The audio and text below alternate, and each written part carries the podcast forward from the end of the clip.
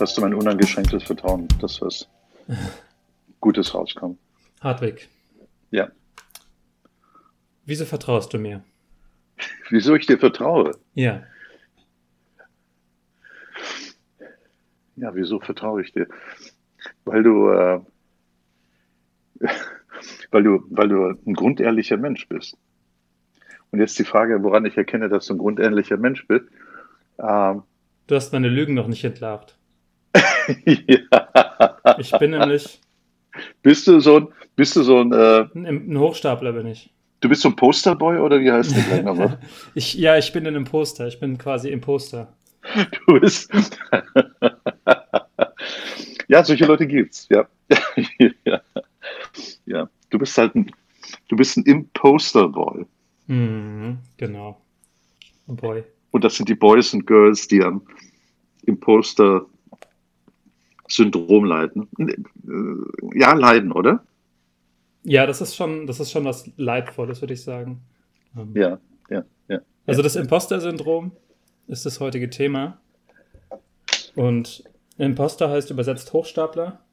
Mhm. Und das beschreibt sozusagen, das ist eine Art Selbstzweifel, dass man an, die Position, an der Position, an der man aktuell ist oder zu der man gerade aufgestiegen ist, dass man die eigentlich gar nicht wirklich erfüllen kann und eigentlich mh, hm, vielleicht auch nicht verdient hat. Ne? Vielleicht nicht verdient hat, jederzeit auffliegen könnte nach dem Motto, ja gut, ich habe jetzt nur ich habe jetzt gerade einen Bachelorabschluss gemacht und jetzt werde ich eingesetzt, um richtige Aufgaben in der Welt zu erfüllen und dann sagen die auch noch, mein Ergebnis sei gut.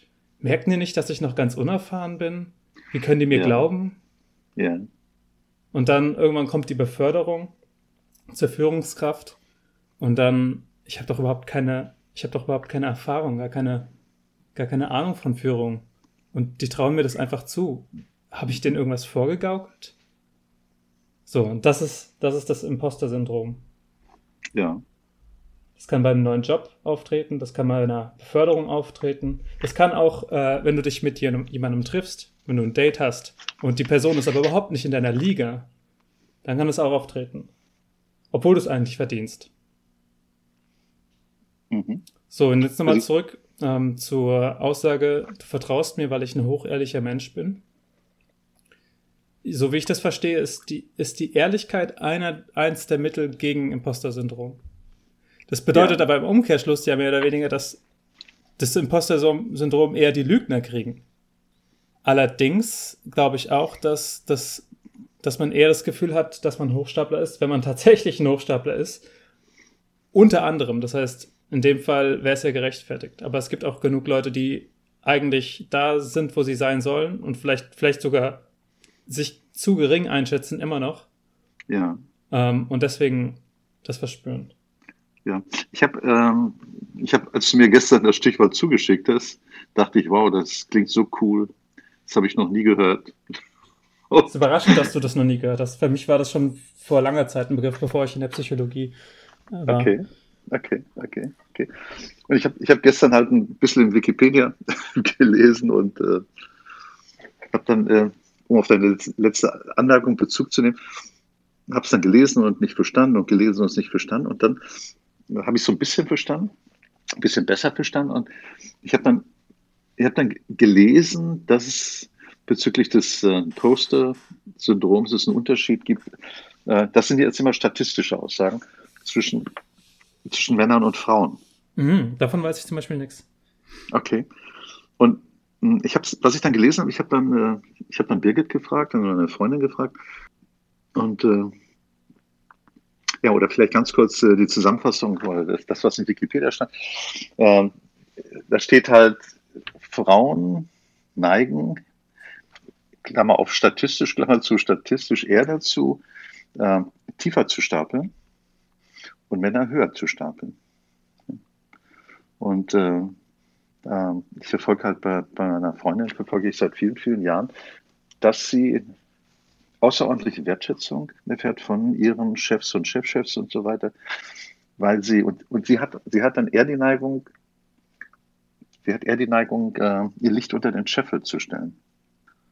Und Frauen, so Wikipedia, neigen dann eher dazu, im Zusammenhang mit dem Imposter-Syndrom äh, persönliche Gründe in den Vordergrund zu, zu stellen. Also ich als Frau, äh, äh, ja, ich, ich habe gar nicht das Wissen, ich habe nicht die Erfahrung und so weiter. Und äh, Männer neigen laut Wikipedia dann eher dazu, die, die Gründe oder Ursachen in, im Umfeld zu sehen. Also Dinge, die sie nicht unmittelbar beeinflussen können. Das Schicksal. Mhm. Oder es waren halt irgendwelche, irgendwelche Situationen innerhalb der Firma, in der man gezwungen war, plötzlich äh, sich in, einer, äh, in einem Meeting, Board-Meeting zu präsentieren. Und, und ja. Das finde ich ganz interessant, dass äh, da ist kein Naturgesetz, hat es irgendwie so normal verteilt, dass es da unterschiedliche Motivationen gibt oder unterschiedliche unterschiedliche Ansätze, die Gründe für, für Imposter-Syndrom zu finden. Das heißt, Männer haben tendenziell einen höheren Self-Serving Bias. Ja. Das könnte natürlich in gewisser Weise die, wie, wie nennt man das? Die Wage Gap? Die Lohnlücke ja. zwischen Mann und Frau zum Teil erklären. Weil viele sagen, dass es ähm, eine ungerechte Behandlung zwischen Mann und Frau ist, dass für denselben Job Mann und Frau unterschiedlich viel verdienen was ja. wahrscheinlich tatsächlich der Fall ist. Allerdings einer der wichtigen Faktoren ist, dass Männer tendenziell weniger verträglich sind als Frauen. Das heißt, äh, eher in den Konflikt, eher in den Konflikt reingehen, sprich auch nach einer Gehaltserhöhung fragen oder ein bisschen, ja. bisschen mehr dahin, hinterher sind. Und ja. es könnte sein, dass das, was du jetzt gesagt hast, auch eine Rolle spielt. Also ich will dich jetzt nicht ständig von Wikipedia sprechen, wobei ich, ich, ich mag mhm. Wikipedia und, und da gibt es noch eine weitere Informa interessante Information, ähm, dass, dass bestimmte, bestimmte ja, so Maßnahmen, die, Entschuldigung, die so in die Rubrik fallen, Affirmative Action, ähm, ist auf Deutsch übersetzt ein bisschen frei, heißt das äh, positive Diskriminierung, dass die halt unser unser Posture-Syndrom äh, halt halt, halt äh, so anstupsen oder, oder, oder auslösen. Das heißt, affirmative oder positive Diskriminierung heißt halt zum Beispiel, äh, weil, weil halt sogenannte Colored People äh, jahrhundertelang diskriminiert worden, werden sie halt äh, werden sie bevorzugt. Also positive Diskriminierung ist Bevorzugung. Ach so, weil, also. weil Frauen halt im Schnitt äh, 20, weil es diese, dieses Wage Gap äh, gibt, äh, 20 Prozent oder wenn man, wenn man äh, bei vergleichbaren Jobs sind es, glaube ich, nur zwei oder sechs Prozent, aber wie auch immer. Die Folge davon, wenn man dann durch positive Diskriminierung äh, das zu korrigieren versucht, indem man sagt, 40, 50 Prozent äh, der, der Vorstandsmitglieder oder Geschäftsführungsmitglieder sollten Frauen sein, dann, dann stimuliert oder, oder dann, dann befördert man dann befördert man das Gefühl, dass man eine Aufgabe wahrnimmt, der man von der Kompetenz her nicht unbedingt äh, gerecht werden kann. Ja. Ist ein bisschen, ein, Teufels, ein bisschen ein Teufelskreis. Es gibt, da, es gibt da eine Ungerechtigkeit über lange, lange Zeit und man versucht, die in den Griff zu kriegen. Und die bekommt man dann vermutlich auch in den Griff, aber dann entsteht halt eine andere Leidensgeschichte. Nicht? Und das ist unser, unser Thema, dass, dass dann Frauen, die wirklich super sind, oder Colored People oder Bergarbeiterkinder, dass die dann halt sagen, oder zumindest so unterschwellig annehmen, ich habe den Job eigentlich nur, weil ich. Hm, ja, ja, ja, wegen der Frauenquote zum Beispiel. Das, das ist ja dann aber auch ein, das ist ein bekanntes Problem, wo viele nicht drüber nachdenken, die für die Frauenquote so, ja. sind. Dass man sich auch von aus, auch aus Sicht von anderen teilweise dann vorgeworfen kriegt, dass man den Job nur deswegen bekommen hat und eigentlich nicht dafür qualifiziert ist. Und das macht es, glaube ich, nur noch viel schlimmer. Ja. Weil wenn man da nicht weiß, ob man für den wirklich qualifiziert ist oder ob man den dann ähm, bekommen hat, weil man vielleicht weiblich ist und bevorzugt wird. Naja, okay. Aber die Route wollte ich gar nicht runtergehen. Aber es ist interessant, dass du es dass anbringst. Darüber habe okay, ich. Dann. Das, da bin ich nicht drauf gekommen, dass das äh, okay. damit auch zusammenspielt. Okay dann, dann, dann skizzier du mal den Weg, der, den du dir vorgestellt hast. Der von, Weg der Recovery. okay, okay. Das heißt was? Also das kommt zum Teil aus der, aus der falschen Erwartung, dass, oder aus der falschen Haltung zu denken, dass dein Umfeld erwartet, dass du alles zu 100% erfüllen kannst. Okay. Wenn ich jetzt einen Job antrete, dann werde ich nicht ausgewählt, weil ich alles perfekt sofort kann, sondern weil ich der beste Kandidat war, der zur Verfügung ist. Das klingt okay. jetzt erstmal ein bisschen pessimistisch, weil das heißt ja tatsächlich, ist es vielleicht gerechtfertigt. Das heißt aber vor allem, dass es normal ist, dass man nicht alles perfekt kann und dass man, dass eigentlich nur erwartet wird, dass man das, was man, was man behauptet zu können, hinkriegt und alles darüber hinaus da einfach ehrlich ist. Und da kommen wir zurück dazu, warum du mir vertraust, ist, weil ich ein ehrlicher Typ bin. Ich gebe mir ja. zumindest sehr viel Mühe, ehrlich zu sein. Manchmal bin ich ein bisschen zu direkt. Ähm, ja. Oh, da dachte er. Ja, ja aber, aber das, ist ein, das ist ein Indiz für deine Ehrlichkeit. Ja. Du, gehst, du gehst in den Schmerz rein und, äh? und du bist manchmal wirklich äh, rüde. Schonungslos. Und, ja, und, und gehst dann das Risiko ein, dass, äh, dass sich jemand, dass jemand zurückscheißt. Das ist, äh, also das sind so verschiedene Indizien dafür, dass, äh, dass du ehrlich entweder ein begnadeter Schauspieler bist oder beides. Beides. okay. ja.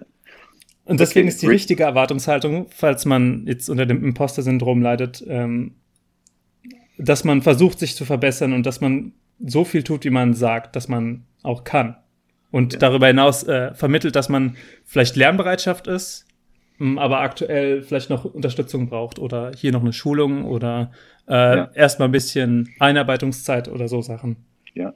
Das heißt, wenn man jetzt eine neue Aufgabe zugewiesen kriegt und glaubt, dass man da nicht gewachsen ist, dann kann man es sagen und äh, darüber sprechen. Ja.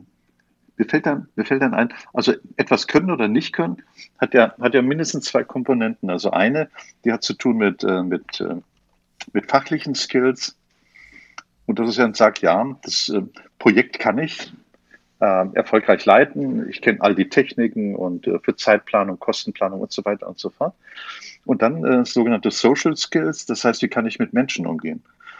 Und ähm, ähm, wir, haben auch, wir haben auch schon mal drüber gesprochen, oder, oder wenn ich halt in, in Seminaren die Teilnehmer frage, äh, äh wie, wie viel Prozent messt ihr eigentlich den, den, den, den Technical Skills zu und wie viel den, den Social Skills, dann sagen wirklich alle Teilnehmer sagen, der, die Social Skills sind der, der dominierende Anteil. Das heißt, selbst wenn man fachlich irgendwie Defizite hat, ist das, das ist dann wichtig für die Leute, die, die, die uh, diesem Imposter-Syndrom anheimfallen. Es ist, es ist kein Nachteil zu sagen, mir fehlen ein paar Werkzeuge, weil man Werkzeuge kann man sich relativ schnell aneignen. Uh, wichtig ist dann, dass man, dass man das ehrlich sagt, um Vertrauen zu stiften. Ja. Denn, denn, wir, haben, wir haben in einem unserer letzten Skills haben wir von einer amerikanischen Psychologin äh, gesprochen, Amy Cuddy, und die sagt, ähm, die sagt, Technical Skills without trust, uh, nothing. Also wer hm. fachliche Kompetenz ohne Vertrauen ist nichts. Und jetzt, jetzt müssen halt diejenigen, die, die, die unter diesem Syndrom leiden, oder denen das Leben schwer machen, die Energie absaugen, die müssen einfach nur daran denken, das zu sagen, was Vertrauen stiftet. Und, äh, Richtig. Also dumm, viele dumm. nehmen dummerweise oder fälschlicherweise an, ähm, dass wenn sie denjenigen, von dem sie die Aufgabe bekommen haben oder ihr Umfeld im Allgemeinen nicht enttäuschen wollen, dann müssen sie Ja dazu sagen und einfach machen, egal ob man weiß oder ja. nicht weiß, ob man das überhaupt ja. kann oder egal, ob man über, vielleicht sogar glaubt, dass man es nicht kann. Ähm, dabei ist das wirkliche Vertrauen stiften darin, dass man zugibt, wenn man sich nicht sicher ist. Mhm. Und dann natürlich alles dafür tut, dass man, dass man sicherer wird. Absolut. Also die Aussage, die, die, Frage ist dann, also wenn, wenn, wenn unsere Freunde jetzt, uns jetzt zuhören und denken, wow, was äh, bedeutet das für mich? Dann, dann würde ich, würde ich sagen, okay, versetzt euch einfach mal in euren Chef oder in eure Chefin. Mit, mit, wem, mit wem würdet ihr Ah, wem würdet ihr lieber ein Projekt übergeben oder eine Verantwortung für irgendwas übergeben? Äh, erstens demjenigen, der,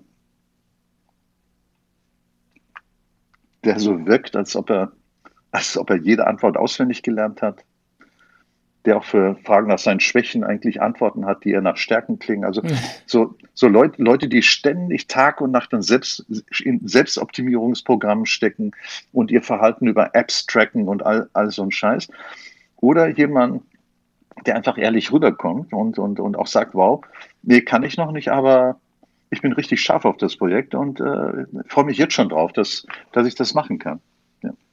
So. Unter, Umst unter, Umständen auch nicht, auch nicht auf, ähm, auf die Noten gucken bei einer Bachelorarbeit, weil ich genug äh, Triefnasen schon erlebt habe, die auf eine, irgendeine Weise eine 1, bekommen haben, bei denen ich dachte, okay, die hätte man noch nicht mal das Abitur machen lassen sollen. Das ist. Äh, ja. So Leute hast du auch schon getroffen, ja? Ja, ich treffe sie jedes Jahr. Oh. ja. Stimmt. Du als alter Prof. Als Dozent. Dozent, ja, stimmt. Alt, ja. ja. Das heißt, ja. für, die, für die Zuhörer, man optimalerweise zieht ihr einfach eine Linie um eure Fähigkeiten. Also ein bisschen in euch gehen, was, was könnt ihr, was nicht, vielleicht auch in die Vergangenheit schauen, was habt ihr schon hingekriegt. Ja. Ähm, und darum eine Linie ziehen und dann schauen, kann ich darauf aufbauen, um das nächste zu bewältigen und oder nicht. Und dann danach gehen. Das wäre so die, das wäre so die, der erste Punkt. Ja. Ich habe da auch wenn du, wenn du betonst, es wäre der erste Punkt, dann gibt es natürlich auch einen zweiten, dritten und vierten Punkt. Alles, alles, alle guten Dinge sind drei. Okay. ja, okay, aber Hartwig, Hartwig äh, ja. was hast du denn für Erfahrungen mit dem Imposter-Syndrom gemacht, persönlich? Ja, wir haben uns ja vorher ein bisschen, du briefst mich ja immer auf eine ganz tolle Weise und äh, versuchst dann so persönliche Informationen einfließen zu lassen. Ich fand, ich fand die Frage, ich weiß gar nicht, ich glaube, die hast heute Morgen in WhatsApp geschrieben. Ich fand die ganz spannend, weil ich, weil ich ganz, ganz selten darüber nachdenke, über mein, mein Berufsleben. Und äh, versuchst du was zu verdrängen? Also das würde halt ein Psychologe sagen. Wie geht's denn? Ach gut, ach Gott, das ist ja vermutlich krank. Wie geht's denn schlecht? Naja, das war nicht anders zu erwarten.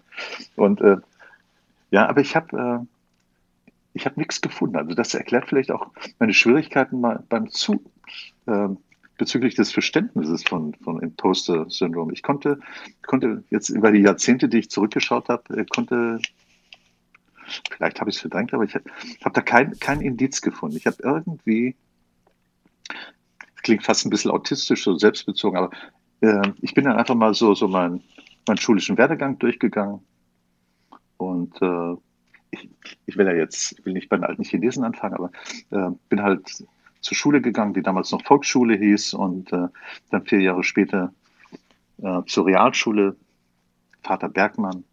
Damals gab es noch Aufnahmeprüfungen für Realschule. Für Realschulen, Arbeiterkinder waren nicht unbedingt gerne gesehen auf Realschulen. Okay. Und äh, aber irgendwie hat mich das nie gestört. Also damals spielten keine Noten. Und Rolle. als du das erste Mal einen Job begonnen hast? Als ich dann einen Job, Job begonnen habe, ja, war ich vorher, hm, ich glaube, ein halbes Jahr arbeitslos. Mhm. Ich habe äh, ich hab ja zuerst Chemie studiert und dann während der Diplomarbeit habe ich ein theoretisches Thema geschrieben und habe äh, war der Ansicht, äh, meine Mathematik-Physik-Kenntnisse reichen nicht aus, deswegen habe ich während der Diplom- und Doktorarbeit halt noch Physik studiert und äh, über acht Semester. Also was ähnliches, was du halt machst. Ja. Irgendwie so einen kranken Ansatz. Und dann, danach war ich, äh, war ich ganz gut im Arsch und habe dann, äh, ich habe mich einmal beworben, kann mich erinnern, bei Tome an der Biberach und habe ihm das geschrieben, der hat mich abgelehnt und dann habe ich gesagt, äh, scheiß Unternehmen, ich bewerbe mich überhaupt nicht mehr. Und ein halbes Jahr später habe ich aber drei Bewerbungen äh, geschrieben an äh, Böhringer Mannheim und ich bin eingeladen worden und mein späterer Chef, der Dr. Sen, hat halt gesagt, wow, wollte einfach mal den kennenlernen, der auf dem Foto aussieht wie ein Oberkellner, eine Mischung aus Oberkellner und Gigolo und äh, der sich auf drei so unterschiedliche Jobs bewirbt. Da meinte ich, ja, hier bin ich. Und er hat dann gesagt, naja, wer sagt mir eigentlich, also Dr. Sen war vielleicht so 20 Jahre älter als ich, so grau, grauhaarig, kam aus Salzburg. Meinte, wer sagt mir eigentlich, dass sich nicht mal ein paar Monate nur die Taschen vollstopfen wollen und äh, dann wieder verschwinden? Und dann bin ich aufgestanden und habe gesagt, das geht alles viel schneller, Servus, und äh, ich fahre jetzt wieder zurück nach Dortmund. Oh, wow. Ja, und das war der Beginn einer wirklich ganz, ganz äh, tollen Beziehung der hat nur Menschen geschätzt, die auf gleicher Augenhöhe mit ihm umgegangen sind. Äh. Und äh, das heißt, der hat mir dann später alle Jobs, die frei geworden sind in der Forschung, hat er, hat er, mir, hat er mir zugeschustert. Und, und, und uh, was ich sagen will, ist, es, es, lohnt sich dann auch darüber nachzudenken, äh, es lohnt sich darüber nachzudenken, ob die eigene Persönlichkeit, wenn sie nicht so glatt geschliffen rüberkommt, nachdem man in Harvard oder wo auch immer die hundertste Fallstudie auswendig gelernt hat, einfach so als, so als kan kantige Persönlichkeit, dass, äh, dass es eine Karriere in vielen Fällen halt förderlicher ist. Und äh, das ging. Ja, also ich war, ich war nicht ruppig, sondern ich war immer, immer mal höflich und, und freundlich und, und aber hatte, hatte sehr klare Ansichten, so wie du die auch hast. Ne? Und äh, ich fand das, oder ich finde das eine ganz, ganz spannende Vorgehensweise, um, um nicht in diese Poster-Syndrom, in diese Falle hineinzugehen. Das, das, das klingt, als wäre die Ehrlichkeit bei dir auch ein wesentlicher Faktor gewesen. Ja. Ja. Also was, was jetzt das an, angeht, was wir hier machen, wir machen Podcasts ähm, zum Teil über Kommunikation und Führung äh, und Psychologie und ich habe keine Erfahrung in Führung. Das heißt, hier, hier könnten wir an den Punkt kommen, wo ich ein Imposter-Syndrom verspüre. Allerdings habe ich, grenze ich von vornherein ab, dass ich mich darin nicht auskenne und dass du hier der, der Experte bist, was das angeht, mit deinen 15 oder 25 Jahren Erfahrung. Ja. Und dass ich meine, meinen Teil in der Psychologie sehe. Und selbst da, ich habe ja. noch keinen Abschluss, in der Psychologie zumindest. Und äh, könnte mich jetzt auch weit aus dem Fenster lehnen und würde das dann, würde dann den gleichen Effekt wieder spüren. Mm, ich halte mich aber dann an die Sachen, die ich wirklich gut recherchiert habe mhm. und ähm, halt mich beim, bei der Recherche selbst äh, eher an die Grundlagen oder beim, beim Lernen an sich, so dass ich auf den Grundlagen aufbauend logisch nachdenken kann und dann auch nicht unsicher bin, dass ich äh, Mist erzähle. Mhm. Deswegen lerne ich gerne Grundlagen. Deswegen, das hatte ich auch zum Beispiel in der Uni hatte ich eine Klausur, da sind, glaube ich, 85 Prozent durchgefallen. Also das war, okay. das war ja so ein Hammer bei uns. Ich glaube, Elektrotechnik okay. 1 oder 2. Okay. Und ich habe nicht das Gefühl gehabt, dass ich das besser konnte als, als die anderen. Ich habe es aber direkt bestanden und sogar mit einer relativ guten Note. Also ich war nur den besten, weiß nicht, 2 bis 5 Prozent oder so. Ja. Und ich habe das nur gemacht, indem ich die Prinzipien verstanden habe und dann während der Klausur logisch nachgedacht habe und nicht indem ja. ich alles auswendig versuch, äh, lernen versuche. Ja. Ich glaube, das Auswendiglernen hm, das Imposter-Syndrom vielleicht ein bisschen brütet. Ja. Weil man dann so eine Art Expertise aufbaut, die aber irgendwie keine, keine gute Basis hat. Ja, ja. Also mir fällt, mir fällt, äh, mir fallen da zwei Dinge ein. Einmal, wenn ich an, an die Vorlesungen der letzten, weiß nicht, zehn Jahre oder was denke, ähm, die, die meisten Studenten haben eine andere Art zu lernen als die meisten Studenten. Die meisten Studentinnen haben auswendig gelernt.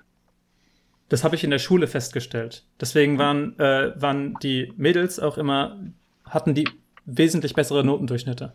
Ja, das gilt auch fürs Studium. Also, also am Lehrstuhl BWL, dem ich bin, die, äh, die Studentinnen können dann die können dann auch genau sagen, auf welcher Seite, in welchem Satz was steht und so weiter. Und die Jungs, was auch immer, ich weiß jetzt nicht, ob V-Leute-Antrieb ist, wahrscheinlich saufen die halt nachts lieber. Und, und die, die machen dann so 60, 70, 80 so Pareto-Lösungen. Mhm, ja. ja, ja. Das heißt, die lernen dann viel gezielter oder versuchen dann eher so Prinzipien zu verstehen. Und äh, das heißt, was dann letztlich aus, aus unserem äh, Schulsystem rauskommt oder Unisystem rauskommt, soweit ich das beurteilen kann, sind halt Noten, die, die nicht wirklich eine Aussagekraft haben bezüglich, bezüglich der, der Fähigkeiten im, im Unternehmen. Denn ich brauche jemanden, ich brauche im Unternehmen keinen Mitarbeiter oder keine Führungskraft, die sagen kann, was auf welcher Seite steht, sondern ich brauche halt Mitarbeiter, die sagen, wow, das ist ein Challenge, habe ich noch nie drüber nachgedacht, aber ich finde eine Lösung. Ja. ja. Und, äh, und die Fähigkeit zu improvisieren, die äh, das ist eine wichtige, das ist eine wichtige und, und das jetzt nicht, nicht arrogant, sondern einfach, aber selbstbewusst und, und sich nicht selbst überschätzen, ist eine wichtige Fähigkeit für, für die eigene Karriere. Oder sagen wir, Karriere heißt dann auch, um gesund Fortschritte innerhalb eines Unternehmens zu machen. Ja, richtig. Denn Imposter, Imposter heißt einfach, wenn ich das lange mache, bin ich im Arsch. Das, Irgendwann fliegt man immer auf. Deswegen sind ja. entgegen, ich glaube sogar deiner Meinung, sind äh, Psychopathen auch nicht sehr viel vertreten in oberen Führungspositionen. Ganz einfach dadurch, dass sie früher oder später immer auflegen. Die können sich da ja. nicht lange halten, müssen dann irgendwie den Job oder eine ganze Karriere oder so wechseln. Ja, ja, ja, ja. Also ja auch, ja. ist ja auch gut so.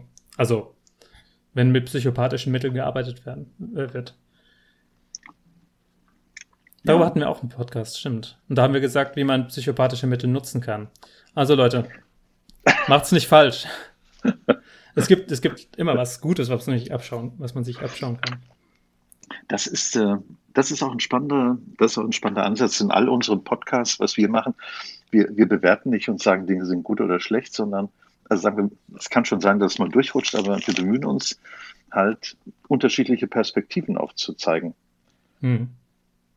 Und äh, Robin, du hast ja jetzt vor ein paar Tagen, als wir uns äh, in Mannheim getroffen haben, hast du den für mich schönen Begriff, aber unter den Kollegen noch umstrittenen Begriff äh, gehabt. Wie ist nochmal Licht?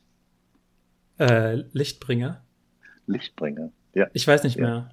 Ja, ja, ja, ja. Lichtbringer. Also, worum wir uns bemühen, das klingt jetzt so ein bisschen spirituell, aber worum wir uns bemühen, so im Bereich Management, durch unterschiedliche Podcasts, unterschiedliche Informationen, Licht in Situationen zu bringen und die Situation, also so Sachverhalte und aus verschiedenen Perspektiven zu beleuchten. Und, und äh, es gibt jetzt keine Credits und ihr hört, wäre meine Empfehlung, einfach auf euer Bauchgefühl und wenn euer Bauchgefühl sagt, boah, das ist cool, äh, wie kann ich Psychopath werden, dann äh, lasst uns darüber unterhalten. Oder wer sagt, das finde ich cool, diese, dieses Syndrom, über das wir gerade sprechen, wie kann ich da eigentlich Kollegen manipulieren, damit sie auf dem Karriereweg, dass ich sie beseitigen kann? Hm, das wäre auch ein interessanter Ansatz. Kann man Leute dazu manipulieren, dass die am Imposter-Syndrom leiden? Also, dass die sich auf einmal wie ein Hochstapler fühlen. Im Prinzip muss man denen nur das sagen, was typischerweise Leute fühlen. Ja. So nach dem genau, Motto, was machst du hier eigentlich? Du, du verdienst diesen Platz gar nicht. Das wäre zim wär ziemlich gemein. Ähm, ja, aber über solche Dinge sprechen wir. wir. Wir, wir bringen halt Licht in die Situation. Und das, das kann natürlich auch sein, dass, dass ihr unter dem Imposter-Syndrom leidet und das durch ein anderer zu manipulieren versucht. Also sagen wir ein Wettbewerber. Und im Grunde könntet ihr nach dem Podcast, äh, könntet ihr einfach nur lachen und sagen, äh, ihr könntet, ihr könntet, ihr könntet äh, vielleicht besonders trickreich reagieren, indem ihr dem sagt, hm, ich glaube, du hast recht und in Wirklichkeit denk, denkt ihr, leck mir am Arsch. Ich habe deinen Trick durchschaut und äh, es funktioniert nicht. Ja? Weil, ihr, weil, ihr euch, weil ihr euch auf euch selbst besinnt und, äh, und euch nicht von anderen manipulieren lasst. Ja. Was man auch machen kann, wenn man, das ist jetzt äh, Tipp Nummer zwei, und das hat auch mit Ehrlichkeit zu tun in gewisser Weise, dass man sich einen richtigen Überblick schafft aus ähm, vergangenen Erfahrungen.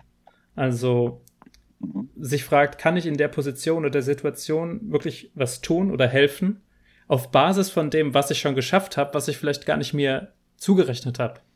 Mhm. Ein gutes Beispiel von mir, also ein Beispiel von mir persönlich ist, ich, dass ich, als ich bei Opel gearbeitet habe, hatte ich ähm, die Aufgabe bekommen, mit, einem, mit einer Programmierumgebung Daten rauszufiltern.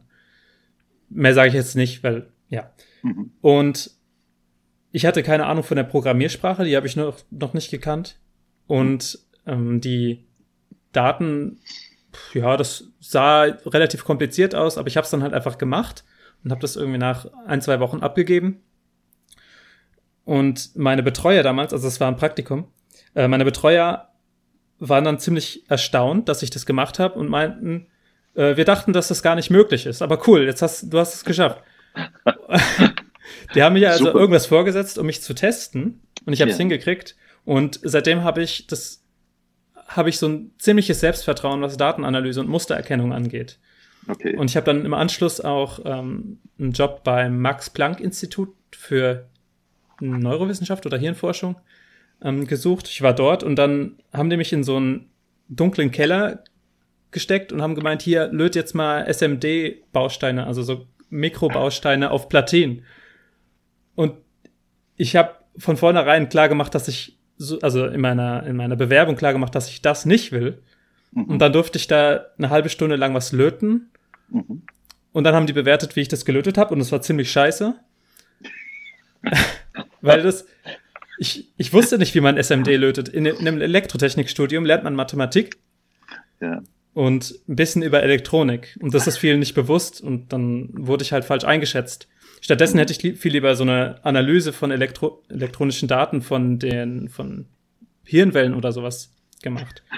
Und das habe ich dann auch hinterher gesagt und dann meinen sie, ja, da haben wir leider keinen Job. Und dann, okay. gut. Okay. Und ich glaube, so ein Imposter-Syndrom hätte jetzt entstehen können, wenn ich das mit dem Löten gerade so hingekriegt hätte und dann gesagt hätte, ja, ja okay, dann, mein Gott, dann mache ich das, ich bin schon mal im richtigen Institut. Und dann wäre ich völlig fehl am Platz gewesen. Ja. Ähm, vielleicht sogar ja. zu Recht. Mhm. Und deswegen, jetzt, wenn mir jemand die Aufgabe gibt, hier Analyse von Daten, von großen Datenmengen, vielleicht noch was dazu programmieren, um das selbstständig zu machen, dann habe ich da überhaupt kein Problem mit zu sagen, jo, mache ich. Mhm die, äh, was mir gerade einfällt, die, die, die Versuchung, so zu tun, als ob man das kann oder weiß, die ist halt unheimlich groß. Das ist äh, weil man ähm, sonst glaubt, man wird direkt abgelehnt. Oder man hat, kriegt ja. direkt eine schlechte Beurteilung, eine schlechte Bewertung. Ja. ja. Kein, keine Frage. Ja. Deswegen Und, erfordert äh, es auch einen gewissen Mut oder Courage, die Wahrheit zu sagen in solchen Fällen. Ja. Für viele ist es so, ja klar, sage ich die Wahrheit, ich sage ständig die Wahrheit. Euch ist überhaupt nicht be bewusst, wie oft ihr lügt. Ja. Das gilt jetzt nicht für die Zuhörer an sich. Natürlich Doch, auch, auch, für die Zuhörer. Insbesondere Natürlich. für die Zuhörer. Gra ihr, gra ja. Gerade ihr seid alles Lügner. Nee, also, aber du weißt, was ich meine. Also, vielen ja. Leuten ist wirklich nicht bewusst. Dann hört man oft ja. so Statements wie, der Mensch lügt einmal in der Sekunde oder ja. tausendmal am Tag oder irgendwelche irren Statements und man denkt sich, es ist doch, das ist doch wohl, das ist doch wohl völlig übertrieben. Damit kann man sich dann nicht identifizieren. Aber tatsächlich, wenn man mal wirklich auf sich hört, und ich habe inzwischen so ein sehr gutes Gefühl dafür entwickelt, dass falls ich was sage, was ich nicht glaube, was wahr ist, dann habe ich, dann spüre ich was ganz Bestimmtes. Das ist sch schwer zu beschreiben. Okay. Und dann merke ich das sofort. Ich weiß, dass ich Unsinn erzähle. Und dann hat man okay. die Wahl, einfach zu sagen, nee, sorry, das war gerade gelogen, es ist eigentlich so. Das ist ziemlich seltsam, aber ich mache das tatsächlich. Mhm. Ähm, und ich kenne niemanden sonst, der das macht. Vielleicht lüge ich einfach, kind, einfach zu viel. Kleine, kleine Kinder machen das zum Beispiel, wenn sie neben den Eltern irgendwo im Café sitzen oder was und dann am Tisch nebenan sitzt ein dicker Mann, wenn das Kind dann laut sagt, hör mal, äh, wer ist denn eigentlich der dicke Mann neben uns oder so. also kleine Kinder können es. Ja, das stimmt und haben, weil sie noch kein Gefühl dafür haben, welche Auswirkungen es auf, auf Beziehungen hat. Richtig, richtig. Wobei, wenn wir dann über Ehrlichkeit und Courage sprechen und äh, über das Imposter-Syndrom, dann, dann gibt es ja, ja noch die Möglichkeit, äh, ehrlich gesagte Dinge höflich und charmant zu sagen. Und auch, auch mit, einer genau. ruhigen, mit einer ruhigen und höflichen Stimme. So funktioniert es eigentlich. Man fängt an, indem man, also als kleines Kind sagt man immer die Wahrheit. Irgendwann merkt man, dass man besser durchkommt, wenn man ab und zu mal flunkert oder lügt. Und dann gewöhnt ja. man sich an, dass es manchmal funktioniert zu lügen. Und wenn man dann anfängt, die Wahrheit zu sagen, dann kommt man oft als, hm, was hast du ja. gesagt? Bitte? Als Miesepeter? Nicht ganz. Also man kommt ein bisschen harsch rüber. Dazu ja. habe ich eine Tendenz, weil ich mir halt so viel Mühe gebe, äh, die Wahrheit zu sagen, dann bin ich manchmal zu direkt. Und die, ja. die höchste Kunst, glaube ich, ist, die Wahrheit zu sagen und das aber vorsichtig zu tun. Ja. Und genau zu sagen, was man meint. Ja. Ja. ja. Also meine, meine, meine, Erfahrung, meine Erfahrung war, wenn man, wenn man so eine, so eine so ein angenehmes Umfeld schafft, in dem man jemand, auf jemanden höflich zugeht. Unter Umständen jetzt, ob man bestimmte Technik anwendet, dann ist nicht wichtig, aber äh, dass man, äh, dass man vielleicht mit einer positiven Botschaft beginnt und sagt, äh, schön, schön, dass ich Sie treffe und schon leider, leider lange her, dass wir uns das letzte Mal getroffen haben. Du sollst doch nicht lügen. Stimmt, ja. ja, ja, da würde ich dann sagen, das ist so eine kleine, vielleicht eine kleine Notlüge. Das ist äh, einfach um positive Stimmung zu erzeugen. Nee, genau das, genau, genau das ist aber, was ich meine. Ja. Dass man so schon gar nicht anfängt. Man kann es okay. ja auch einfach, man kann einfach nichts in der Richtung sagen. Dann lügt man nicht und sagt halt auch nicht direkt einem in, ins Gesicht, dass man sich gefreut hat, ihn lange nicht zu sehen. Ja. Ähm, sollte, sollte man dann, wenn man ihn, sollte man, wenn man ihn dann trifft, dann sagen, äh, irgendwas sagen, so, Sie Arsch oder? Nee, das ist ja wieder gemein. Man sollte ja vorsichtig sein. Ah, wie würdest du das dann machen, wenn du, äh, Also wenn jemand jetzt sagt, ey, schön dich wieder zu sehen und ich freue mich aber nicht, diese Person zu sehen, meinst du? Dann sage ich, ja, ich sehe dich auch.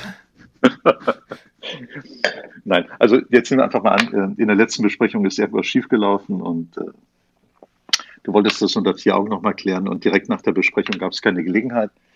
Wie, wie, wie, würdest du das, wie würdest du das dann machen? Ich weiß ehrlich gesagt nicht, was du jetzt meinst. Warum müsste man da überhaupt lügen?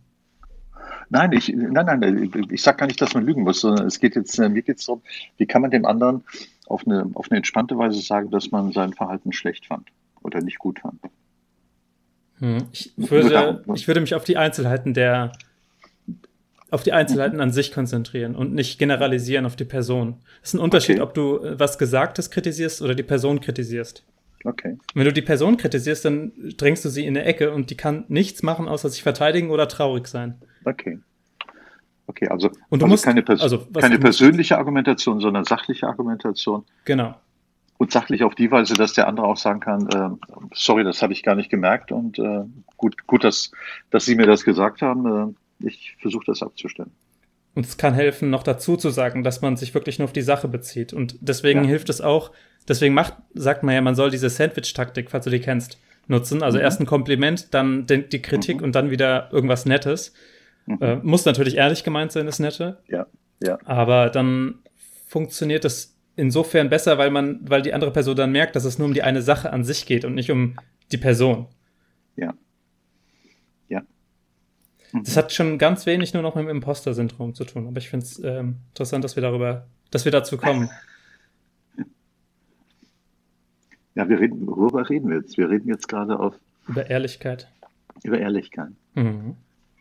Und Ehrlichkeit scheint eine wichtige Zutat zu sein, um äh, entweder gar nicht ins Imposter-Syndrom zu geraten oder wenn man halt drin ist, äh, wieder rauszukommen. Also zu, letzteres hieße dann, ehrlich zu sich selbst zu sein und zu sagen, ja, ich bin da irgendwie in den Teufelskreis reingekommen, ja. Imposter-Syndrom. Und ich habe das Gefühl, wenn ich jetzt so weitermache, ich muss, ich muss immer mehr flunkern oder schwindeln oder so tun, als ob ich irgendwas kann, was ich nicht kann. Ja. Und, und der Stress wird unerträglich. Also da spielt Ehrlichkeit eine wichtige Rolle.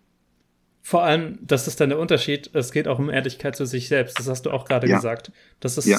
nicht das Gleiche, aber im Prinzip behandelt man sich selbst schlecht, wenn man sich selbst anlügt. Also es geht nicht darum, ja. dass es unmoralisch, naja, es ist in gewisser Weise unmoralisch, aber es ist, es geht, es geht darum, dass man auf lange Sicht damit eher für sich selbst einen Nachteil generiert und das ist einfach nicht schlau. Also wäre Ehrlichkeit wäre, wäre sowas wie, wie, wie Eigentherapie, wenn man merkt, dass man unter dem Imposter-Syndrom leidet, mhm. dass man irgendwann sagt, ich bin jetzt nicht nur Freitag im Arsch, sondern bereits Mittwochs im Arsch oder am Sonntag denke ich schon, um Gottes Willen, morgen geht's weiter und ich bin wieder im Meeting und ich muss immer wieder eine Rolle spielen oder so tun, als ob ich irgendwas kann. Also wenn man sowas halt merkt, das kann man auch ganz gut messen, indem man sagt, wann, wann bin ich eigentlich erschöpft im Laufe der Woche? Und wenn sich, wenn sich dann die, die Termine verschieben von Freitag auf Donnerstag, Donnerstag auf Dienstag, Dienstag auf Sonntagabend, dass man sich denkt, oh nee, was für ein Scheiß das ist. Also wenn man sowas, wenn man sowas äh, bemerkt, dann gäbe es die Möglichkeit mit Ehrlichkeit äh, einfach zu sagen, ja, was zu sagen.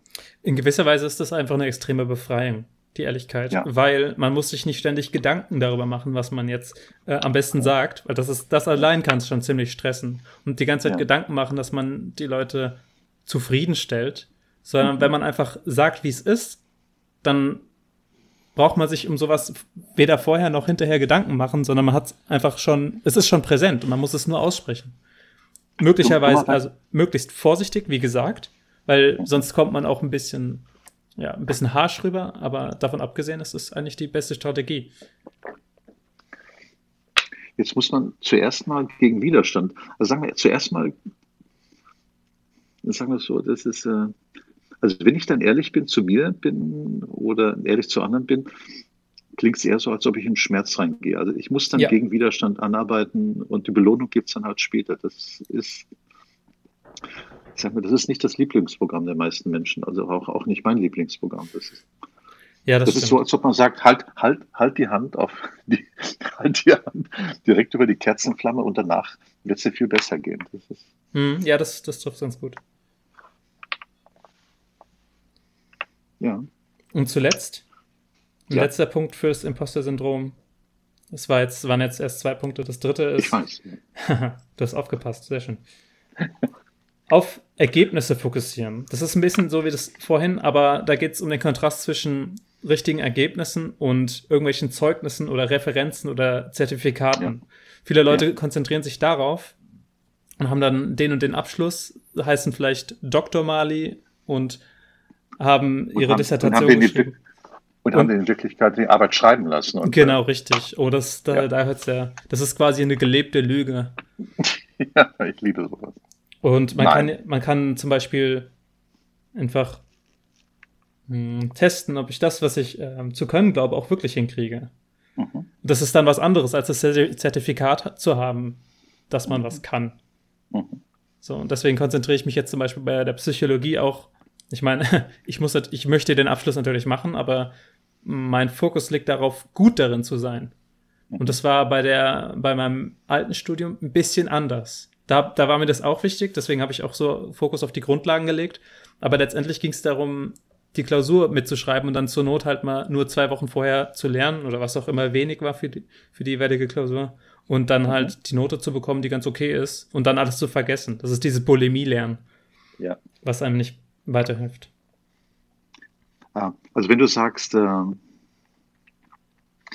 das ist jetzt eine Frage, die zu tun hat, äh, damit zu tun hat, welcher von zwei Ansätzen, die ich jetzt gleich formuliere, eher zu Imposter, zum Imposter-Syndrom führt. Äh, die erste ist äh, das, was du gerade gesagt hast, du möchtest einfach gut sein. Mhm. Und, und der zweite Ansatz wäre der, einfach immer der Beste zu sein, weil du es hast, der Zweitbeste zu sein. Welcher der beiden Ansätze würde eher ins Verderben dieses äh, Imposter-Syndroms führen? Ja, du hast mich eben schon darauf ge geprimed, dass du, dass, dass du nicht darauf stehst, auf diesen Selbstoptimierungswahn.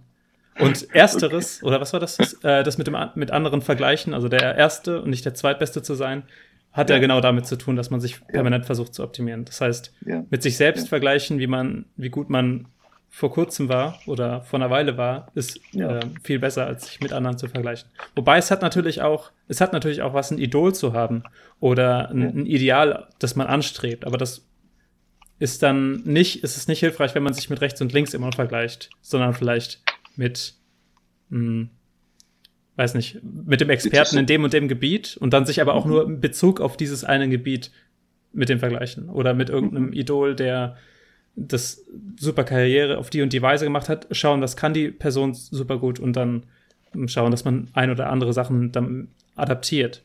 Man ist aber immer, man ist jemand anderes, das heißt, es muss auch passen. Ja, ja. Ich weiß nicht, ob eins davon zum Imposter-Syndrom führt. Wahrscheinlich, doch wahrscheinlich eher der Vergleich mit anderen. Weil dann schaut mhm. man nie darauf, was man selbst kann, sondern nur, was die anderen können. Ja. Und dann ist man irgendwann in der Situation, wo man selbst was können muss und sich nur mit sich selbst vergleichen kann. Und dann denkt man, oh, wie bin ich hier eigentlich hingekommen? Mhm. Ich meine, wir können natürlich, so jetzt sind gerade 60 Minuten rum, wir haben wir haben da Robin keine Probleme, auch nochmal weitere 60 Minuten dazu zu plaudern, aber wir wollen ja, wir wollen ja in diesem Jahr, wir hatten uns ja vorgenommen, äh, jede Woche einen Podcast äh, zu generieren. Das mhm. heißt, wobei wir, wir haben keine Schwierigkeiten, ständig neue Themen zu finden. Also die Liste ist zu lang. ja. Wir haben bestimmt 20 Themen jetzt schon da stehen. Ja, ja, ja, ja, ja. Ja, ja. Nee, also für das Imposter-Syndrom an sich habe ich jetzt gerade nicht mehr viel zu sagen oder mir fällt jetzt auf die Schnelle nichts mehr ein. Gibt es bei dir noch was? Ähm, noch, noch, noch ein Punkt. Äh, ich habe ich hab in den letzten Jahren immer wieder mal angefangen. Ich habe mir eine, eine heißt die iWatch, eine Apple, Apple Watch, Watch, gekauft und äh, habe dann Schritte gezählt und äh, ich weiß nicht, was auch immer, irgendein scheiß Blutdruck und, habe dann zumindest, ich habe es immer zwei Wochen durchgehalten, bis ich mir dachte, wow, das ist, äh, liegt mir überhaupt nicht.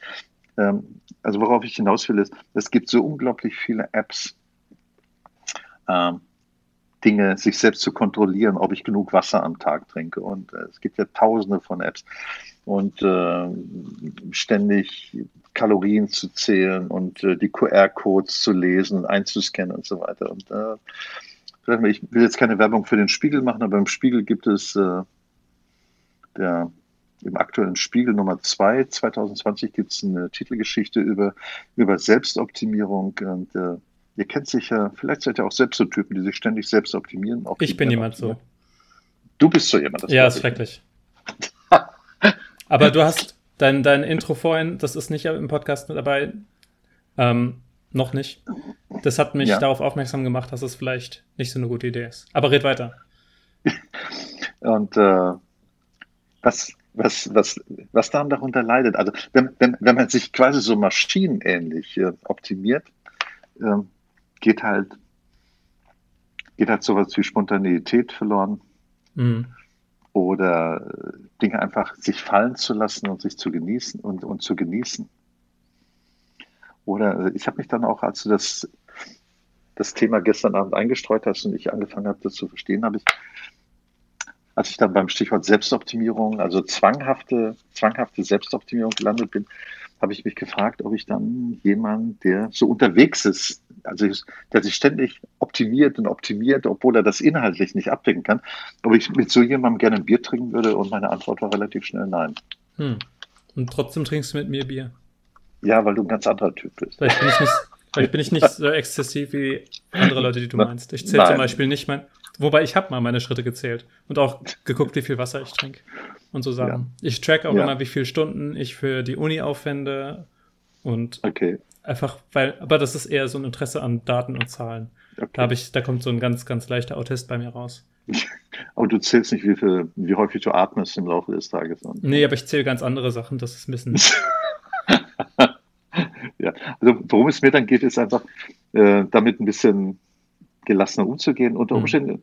Ist, im, im, Grunde klingt das fast so ein bisschen, jetzt nicht bei dir, sondern bei, bei denjenigen, die sich zwanghaft optimieren, als ob sie eine Suchtproblematik hineinlaufen. Und äh, da finde ich es dann spannend zu sagen, okay, ich ziehe mal eine Woche keine Schritte. Mhm. mhm. Ein, also einen kalten Entzug auf einmal. ja. Also ich zähle nur jeden fünften Schritt.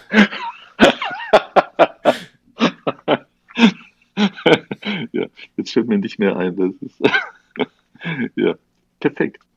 Gut. Ja. Robin, fällt dir noch was ein? Nö, gerade nicht.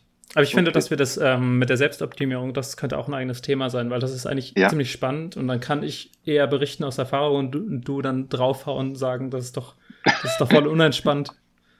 Chill mal. Ja. Wobei, Wobei, wobei ich habe ja auch irgendwie einen Teil meiner Seele oder meines Fans, äh, möchte das immer machen. Ich habe mir jetzt einen neuen Helm gekauft für, für meinen E-Scooter. Und du hast den ja auch gesehen. Mhm. Und äh, der hat dann hinten Display und äh, ich habe jetzt entdeckt, hoppala, ich habe jetzt entdeckt, dass man. Sorry, mir ist der, mein Ohrstöpsel weggefahren. Bist du noch da? Ja. Okay.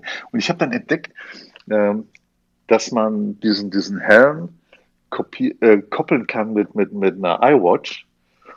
Und äh, hinten am Display wird halt angezeigt, wenn man, wenn man die iWatch, den Arm nach rechts hält, dann wird hinten am Display angezeigt ein Pfeil nach rechts, sodass jemand, der hinter einem fährt, äh, halt erkennen kann, dass, dass man jetzt plant, rechts abzubiegen und links. Also ich bin, ich bin schon süchtig nach so, so wie heißt das, Widgets oder Gadgets. Gimmicks. Gadgets, Gadgets, Gadgets, ja, Gadgets, ja. ja. ja. Wobei, dann verlieren halt diese Apps und so weiter, nach ein, zwei Wochen verlieren halt ihre Attraktivität. Das aber ich, im Grunde bin ich dann richtiger Junkie, Gadget-Junkie. Ich bin da auch ganz schlimm bei so Sachen. Ich habe hier auch jetzt eine, äh, eine VR-Brille rumliegen, die ich wow. eine Weile benutzt habe und dann aber nicht mehr so viel. Aber ich habe mir vorgenommen, heute mal wieder ähm, die einzuschalten und gucken, was es Neues gibt, weil ich glaube, dass VR die Zukunft ist. Das ist aber ein ganz ja. anderes Thema. Ähm, und ich, ich kaufe mir so oft. Aber ich habe inzwischen mir angewöhnt, die Sachen auch wieder zu verkaufen, wenn ich irgendwelche tollen Gadgets sehe und dann sage ich mir, ich probiere das aus und wenn es nach einem Monat, wenn es dann, dann rumliegt, zwei Wochen, dann ja, kommt es wieder weg. Ja, ja, ja, ja. Ja, also ich hoffe, ich hoffe, ihr, jetzt an die unsere Zuhörer gewandt, ihr legt unsere Informationen nicht innerhalb von Sekunden einfach zur Seite, sondern findet ein bisschen Zeit, darüber nachzudenken. Also in der Hoffnung, dass ihr nicht dieses, äh, dieses Spiel so lange treibt, bis ihr mal halt mit 50, 50 einen Herzinfarkt bekommt und, mhm. und einfach am Arsch seid oder die Karriere oder der Job euch keinen Spaß mehr macht. Mhm. Ganz so, genau. Das, that's it von mir. Dann wünsche ich den Zuhörern noch eine schöne Fahrt oder einen Ja. schönen Weg, wo auch immer sie gerade hin sind. Oder Ja. einen schönlich, schönlich, genau, einen schönen restlichen Tag.